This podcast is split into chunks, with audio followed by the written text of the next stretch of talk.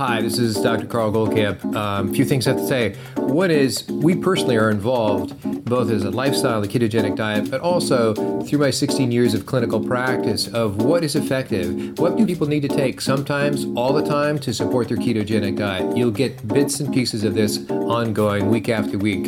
It's important to be comprehensive. In one way, it's simple, and one way, it's a little bit complicated. Welcome back to the next episode of the Keto Naturopath. This is Dr. Carl Goldkamp. Well, today's topic I've had to redo about five, six times. And the reason is, in part, it can end up being a rabbit hole of just a lot of data that you'll stop listening to in a sentence or two or a paragraph or two. And yet the data is kind of important. So, like with all things in life, it's choosing what to talk about, what not to talk about, and hitting the main points. So, today's topic is about artificial sweeteners, sweeteners in general. And there's really two aspects of this. So remember, this is keto naturopath. So this has to do with ketogenic diet, the ketogenic way of eating. But at the same time, it has to do with general health. And my perspective is, and how I'm leading this series of podcasts is that I'm investigating things that are important to me that I never had time to investigate while I was practicing. When you practice, you just don't have time. It's the patient in front of you. It's the the clinic business, and um, on and on. So you'll go to conferences to catch up, but then you go back into the trenches of patient care, and it's day in and day out, and usually long days.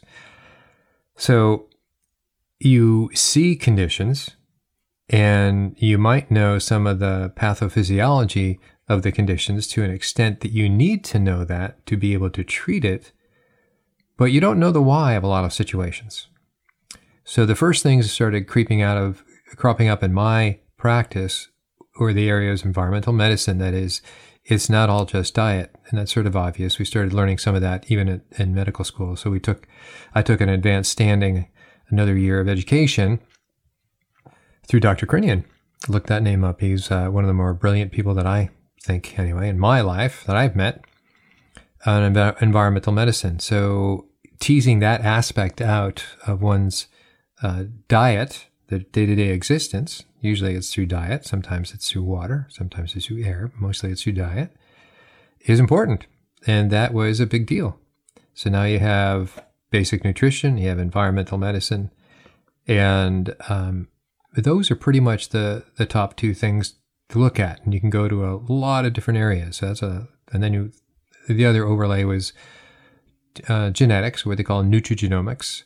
And that's the interface of genes with nutrition to the degree we know about that.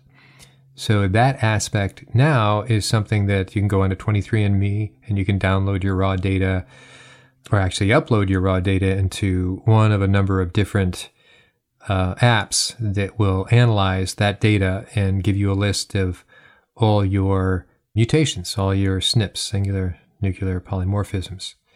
And the ones that you're homozygous for, would be the ones that I would look at. And uh, you can go on and on. So that's become a big area. You can get swamped with information there and not know where to start. And physicians are likewise there. Okay, then. But so back to sweeteners. Why do I say that in the context of sweeteners?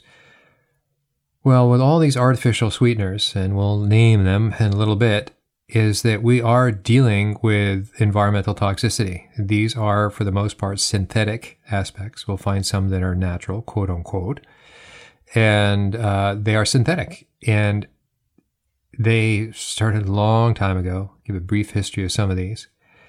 Uh, the first rabbit hole is to is about the history. Uh, the history is often sordid. It's very has a lot to do with uh, paying corporations and the lobbyists to get things passed against the health of the citizenry, uh, against uh, against public health concerns, and that's a big deal. And that's that's that's disheartening to think that the public health concerns are not the number one uh, aspect that get these bills passed by Congress. It's basically the changing hands of money, and that's it. So deciding not to, and in some of my former podcasts on this particular issue, when I started, I was determined to just go on and on and on about that particular aspect of this because I was is an expression I use a lot, um, usually in regards to some of my sisters, but uh, this time in regards to myself, is that we can be dangerously naive about how we look at things. And I think it is now dangerously naive to think that uh, the government is benign, it's effective, it's, and I'm not saying overthrow the government. I'm just saying that to have absolute trust in the FDA and their oversight in this particular case of understanding what is safe and what is not safe. So they regulate pesticides, what they consider uh, generally referred to as safe GRAS for food. They regulate additives to foods.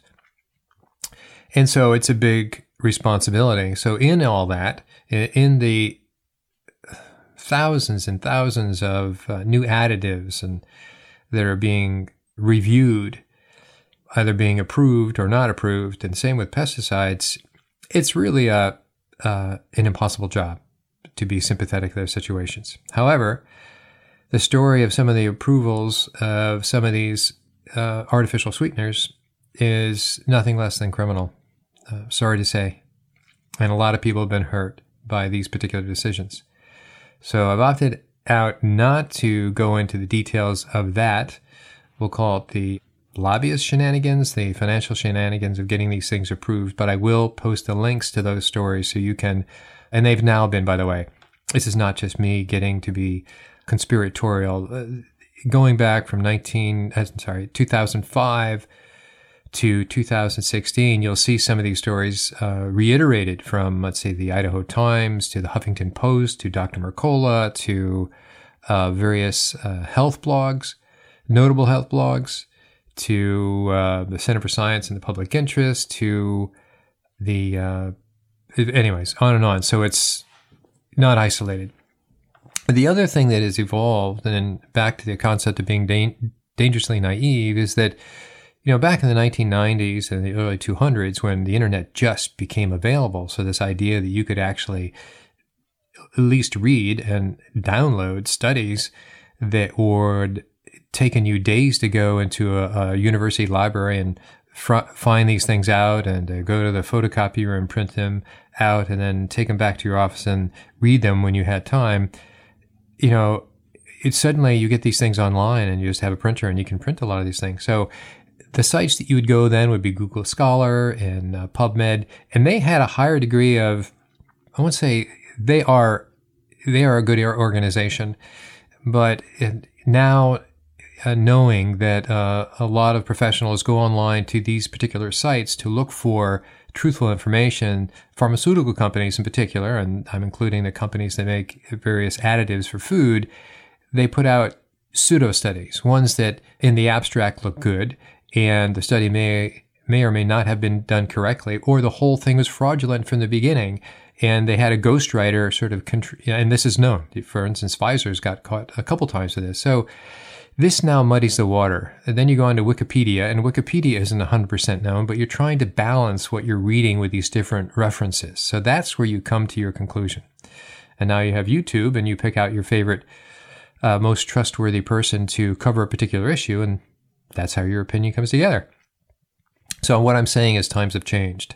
Uh, I no longer can trust what I read on PubMed or Google Scholar or Wikipedia because all these things can be changed, and that's unfortunate. So, where do you find the truth? Um, you find the truth in studies that are done overseas for the most part.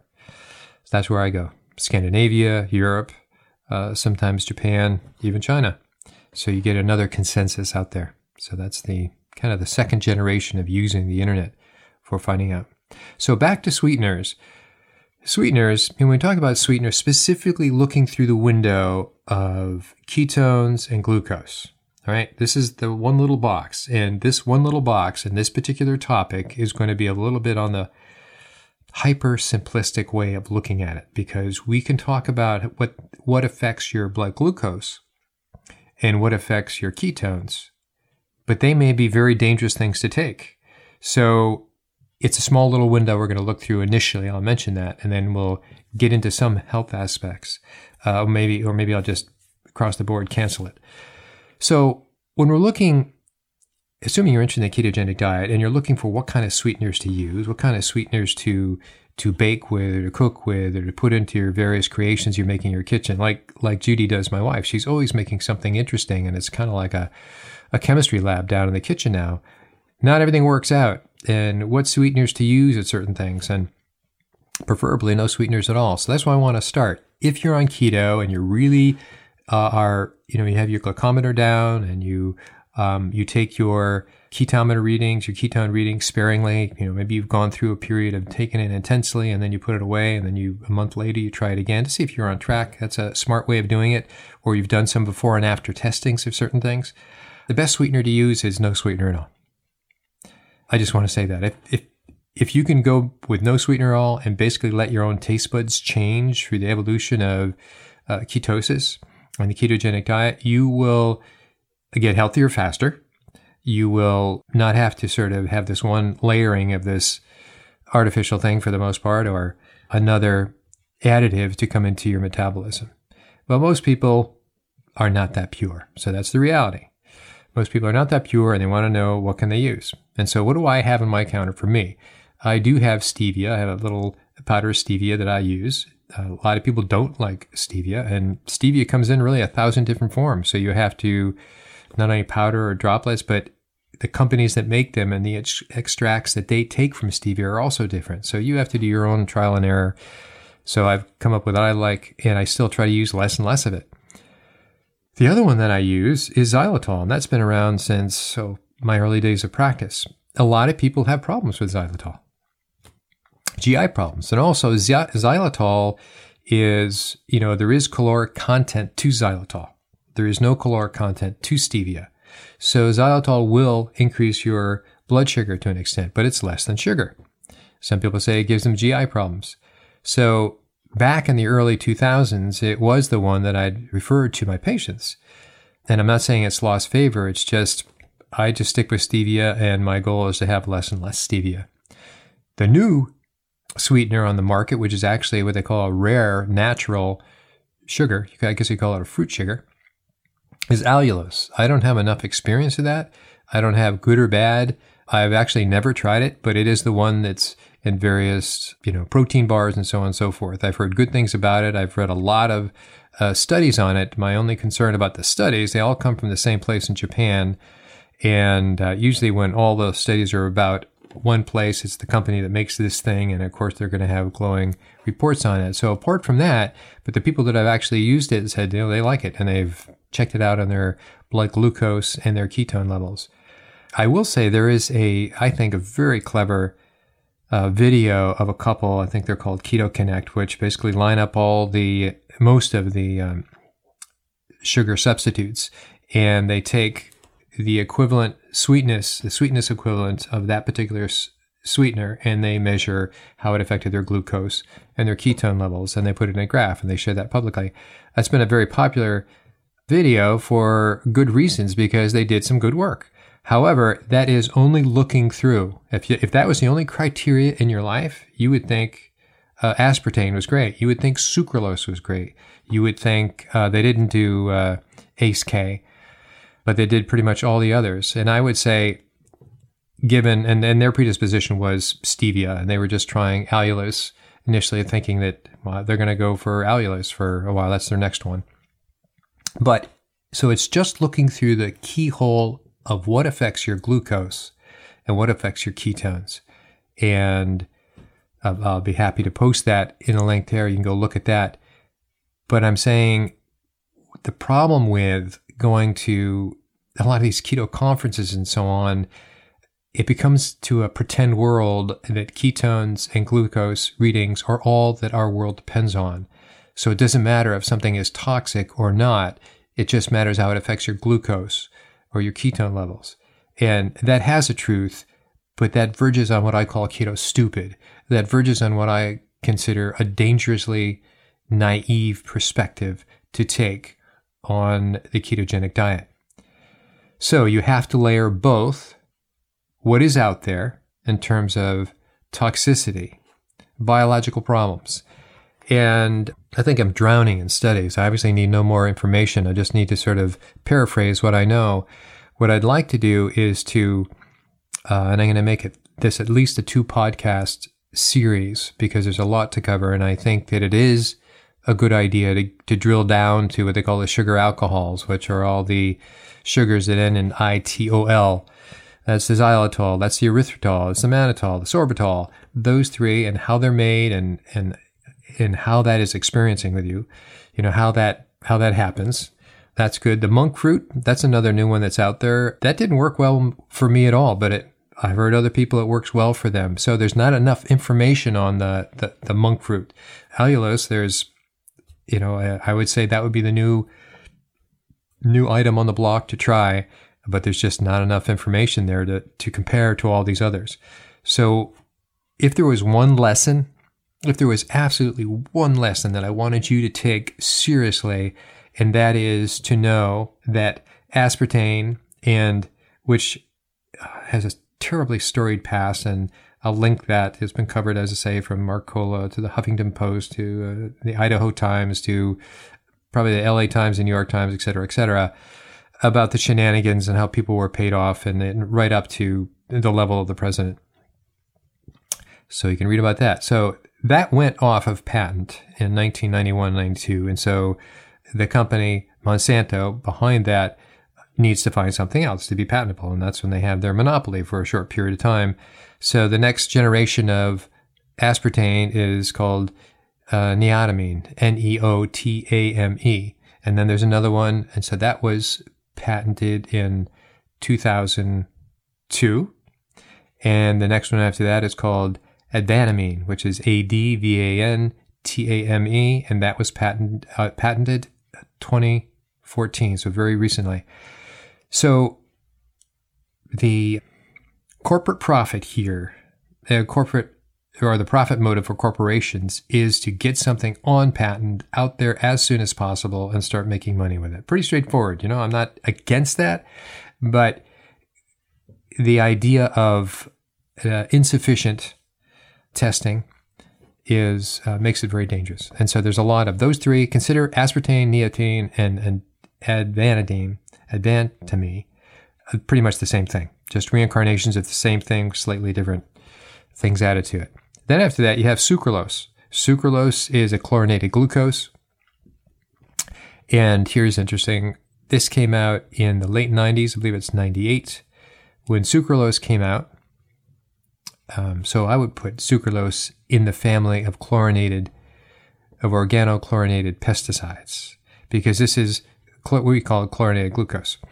And that once this came out, everybody thought it was the big panacea, that uh, the rate of Crohn's disease and ulcerative colitis jumped by 100% in Canada that year.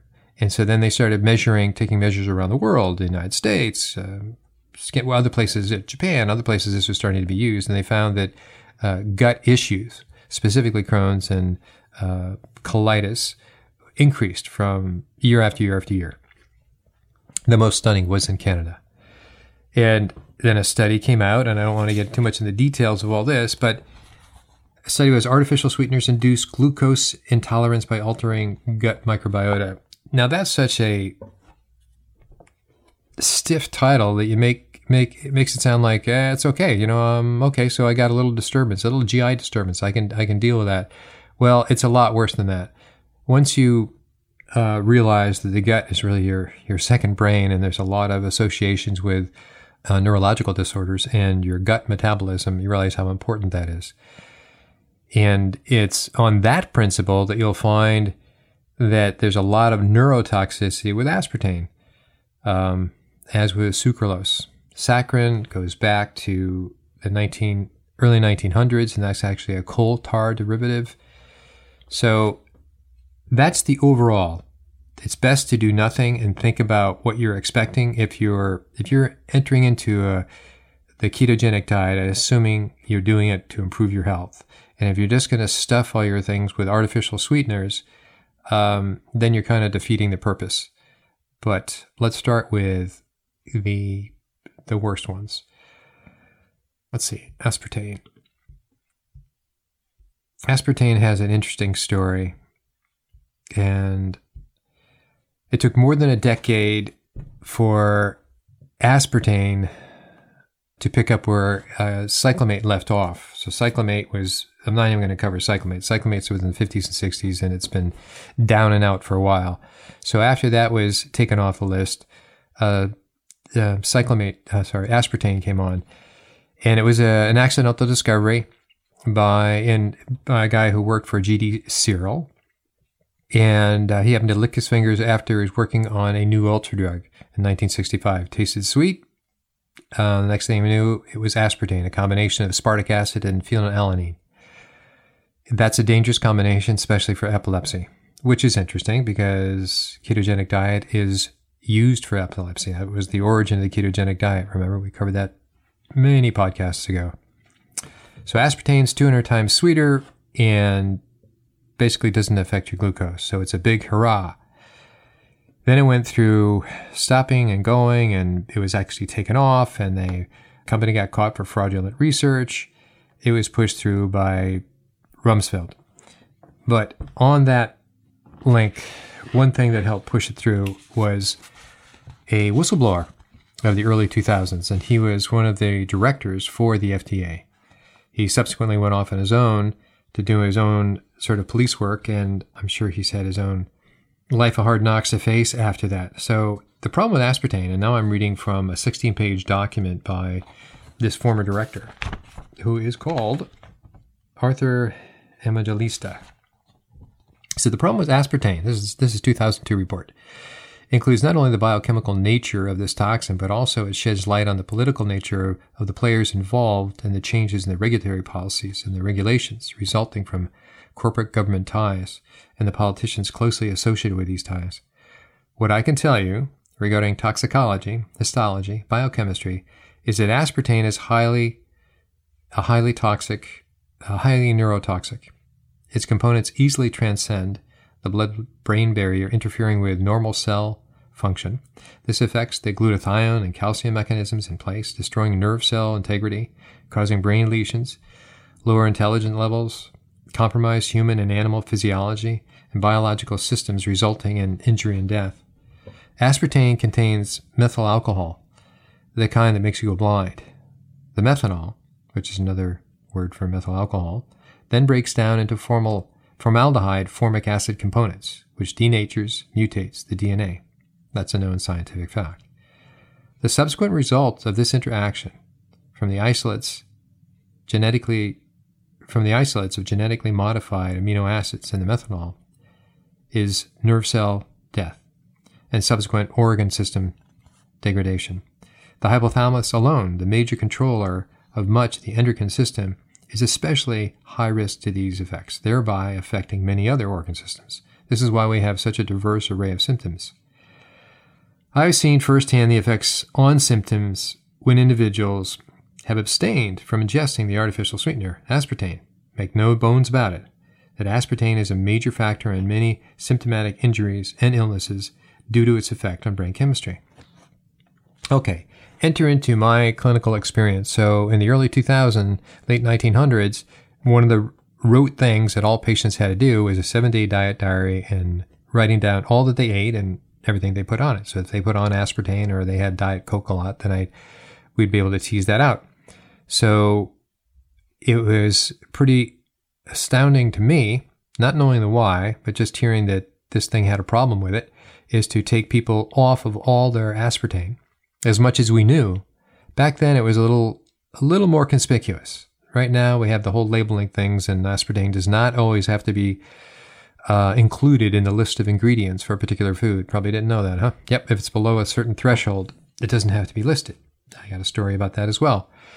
So after having a number of patients, and that's all I did was take away their aspartame and help them find uh, a certain tea or something else that would replace their need to have uh, their drink or whatever it was, their symptoms would improve. Their rashes went away. Their joint pain went away. Their sleep improved. Their thinking was clear. So that was pretty outstanding. Still didn't know enough of all what I read you. That would have been nice to have that at that point. So that was the first of realizing there's a lot of bad stuff that are additives and medicine was becoming less and less about following people's blood work and saying, you're doing fine, your blood work's great, keep on going, and more and more about pulling toxic things out of their diet. So we started with artificial sweeteners and we went on to other things like pesticides and heavy metals. It's another story for another podcast. But this is that category. Uh, this is what we did. Okay, then. Aspartame was the main ingredient in Diet Coke, and now it's uh, changed over to two other synthetic artificial sweeteners. Hooray. So, though the health complaints investigations linked to both aspartame and saccharin persisted throughout the 70s, 80s, and even into the 90s, it continued to climb into the 80s and 90s. The consumption of diet sodas climbed up into the 2000s. So, really didn't matter. Really didn't matter. There was negative side effects. The idea that you could get something for nothing far exceeded the costs. You know, they just said, and it, until somebody had a problem and saw a doctor and said, let's stop doing this, they really didn't associate what their problem was. So that's aspartame. Let's take a little look at sucralose. So I can't emphasize enough if you can identify aspartame in any any of the, the foods you're taking, please don't do it. You're you're you're uh, risking a lot. Okay, Splenda, chlorinated glucose. Sucralose, which was later marketed as Splenda, was created in 1976 when a scientist found a way to molecularly bond sucrose molecules with chlorine. Hooray, chlorine. One researcher was asked to test the chlorinated compound but misread the research and tasted it instead. That was a bit of a risk. The not a great research technique, by the way, to taste things that you're working on. The researcher survived and doing so paved the way to the product that is 600 times sweeter than sugar. Unlike artificial sweeteners that came before sucralose is partially metabolized by the body, which means it does deliver some calories. And unlike others, it's heat stable, which means you can bake with it. Aspartame would have problems, by the way, when you baked with it. Few people know that. The Splenda replaced NutraSweet as the most likely consumed sugar substitute on the market. Though it was created in 76, it was approved in 1998. Interesting. So you'd say, well, it took 22 years for it to get approved. Well, somehow they missed most of the uh, negative side effects in the course of that time. Okay, so we now have two of the more toxic sugars down. And let's see what else we can go to. Saccharin is an interesting story. Saccharin is often something you don't reach for by itself, but is included with uh, mixes of aspartame. And one of the, the benefits of saccharin is that it can mix it with other artificial sweeteners and it doesn't make a problem, a, a, unique problem. So it's kind of hidden in with a lot of other things. Uh, saccharin is a great story about saccharin. Saccharin was named to the Latin word of sugar, which uh, was discovered uh, accidentally in 1897 by a Johns Hopkins researcher who was looking for new uses for coal tar derivatives.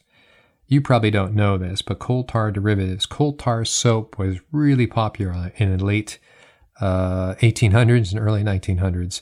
I know this only because when we used to go visit our grandmother, we'd find um, coal tar soap. I had no idea what that was. That goes way back.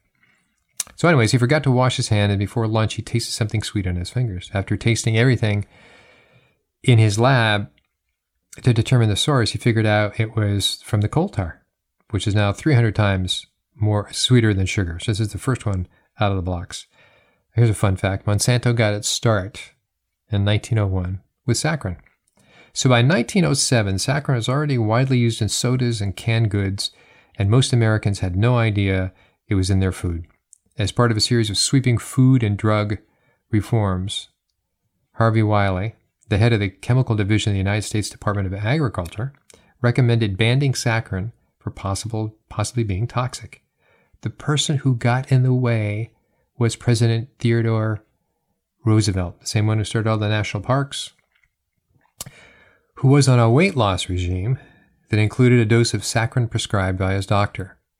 The sweetener was eventually banned in 1912, but the decision was reversed in World War I when sugar rations necessitated the use of saccharin as a substitute.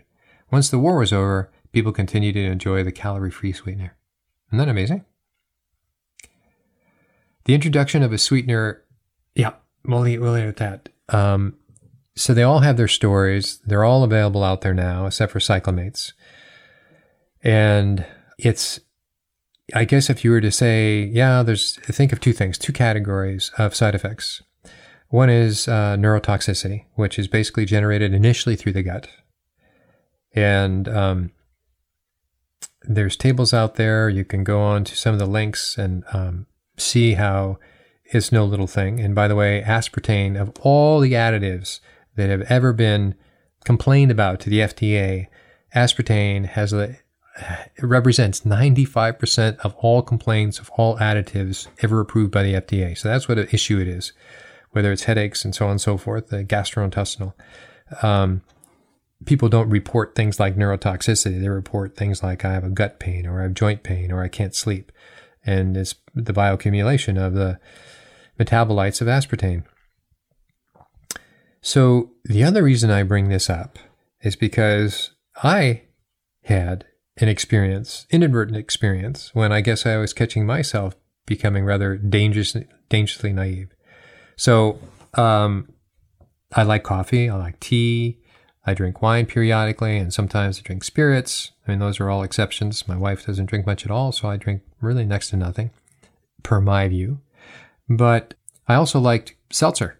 So we'd have a lot of seltzers on top of the refrigerator, and that would be a, you know, make a greater variety of something to drink. So the seltzer that we were using was a Refreshe brand, and it was grapefruit flavored.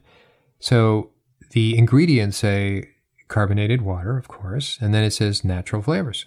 That's it. That's the list of the ingredients.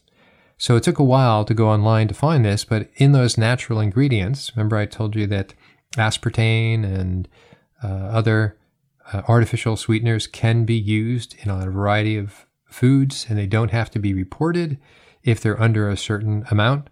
Well, aspartame and ACE C, which we'll talk about later, um, are both in this seltzer that I was thinking was um, carbonated carbonated water with artificial sweeteners.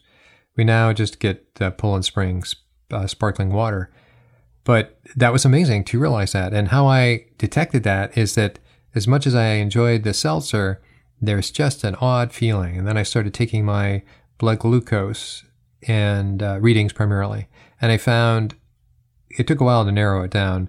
I took a before and after and became consistently taking a before and after of this um, product, of this carbonated beverage, and found it was this. And so then I thought, well, why could that be? And I thought, does carbonated water increase your your uh, glucose?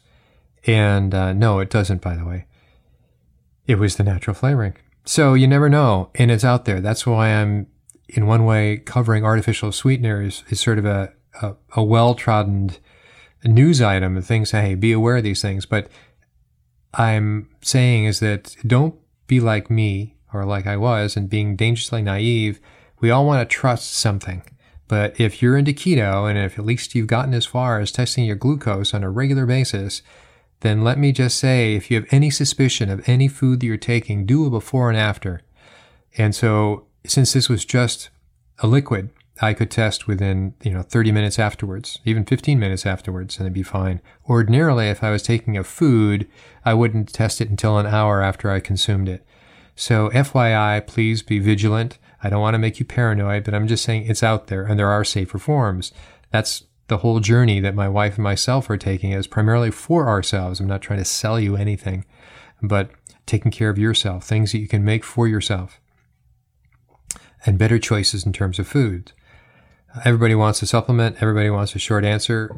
Well, we'll talk about that intermittently. I think that uh, you got to get the diet part down and you got to get rid of those environmental exposures, as we've been saying. So that's it for today. Let me encourage you to keep on going with your ketogenic efforts, or your glucometer readings, your ketone readings, and feel free to send me some questions like you've been sending me at Dr. Karl Goldkamp at ketonaturopath.com. Until next time, bye bye. Thanks for listening. For anybody who has any questions, feel free to contact me on our Facebook group, Keto Naturopath, same name as our podcast. I'm open to any questions, and we plod through the good and the bad, the difficult and the easy, week after week.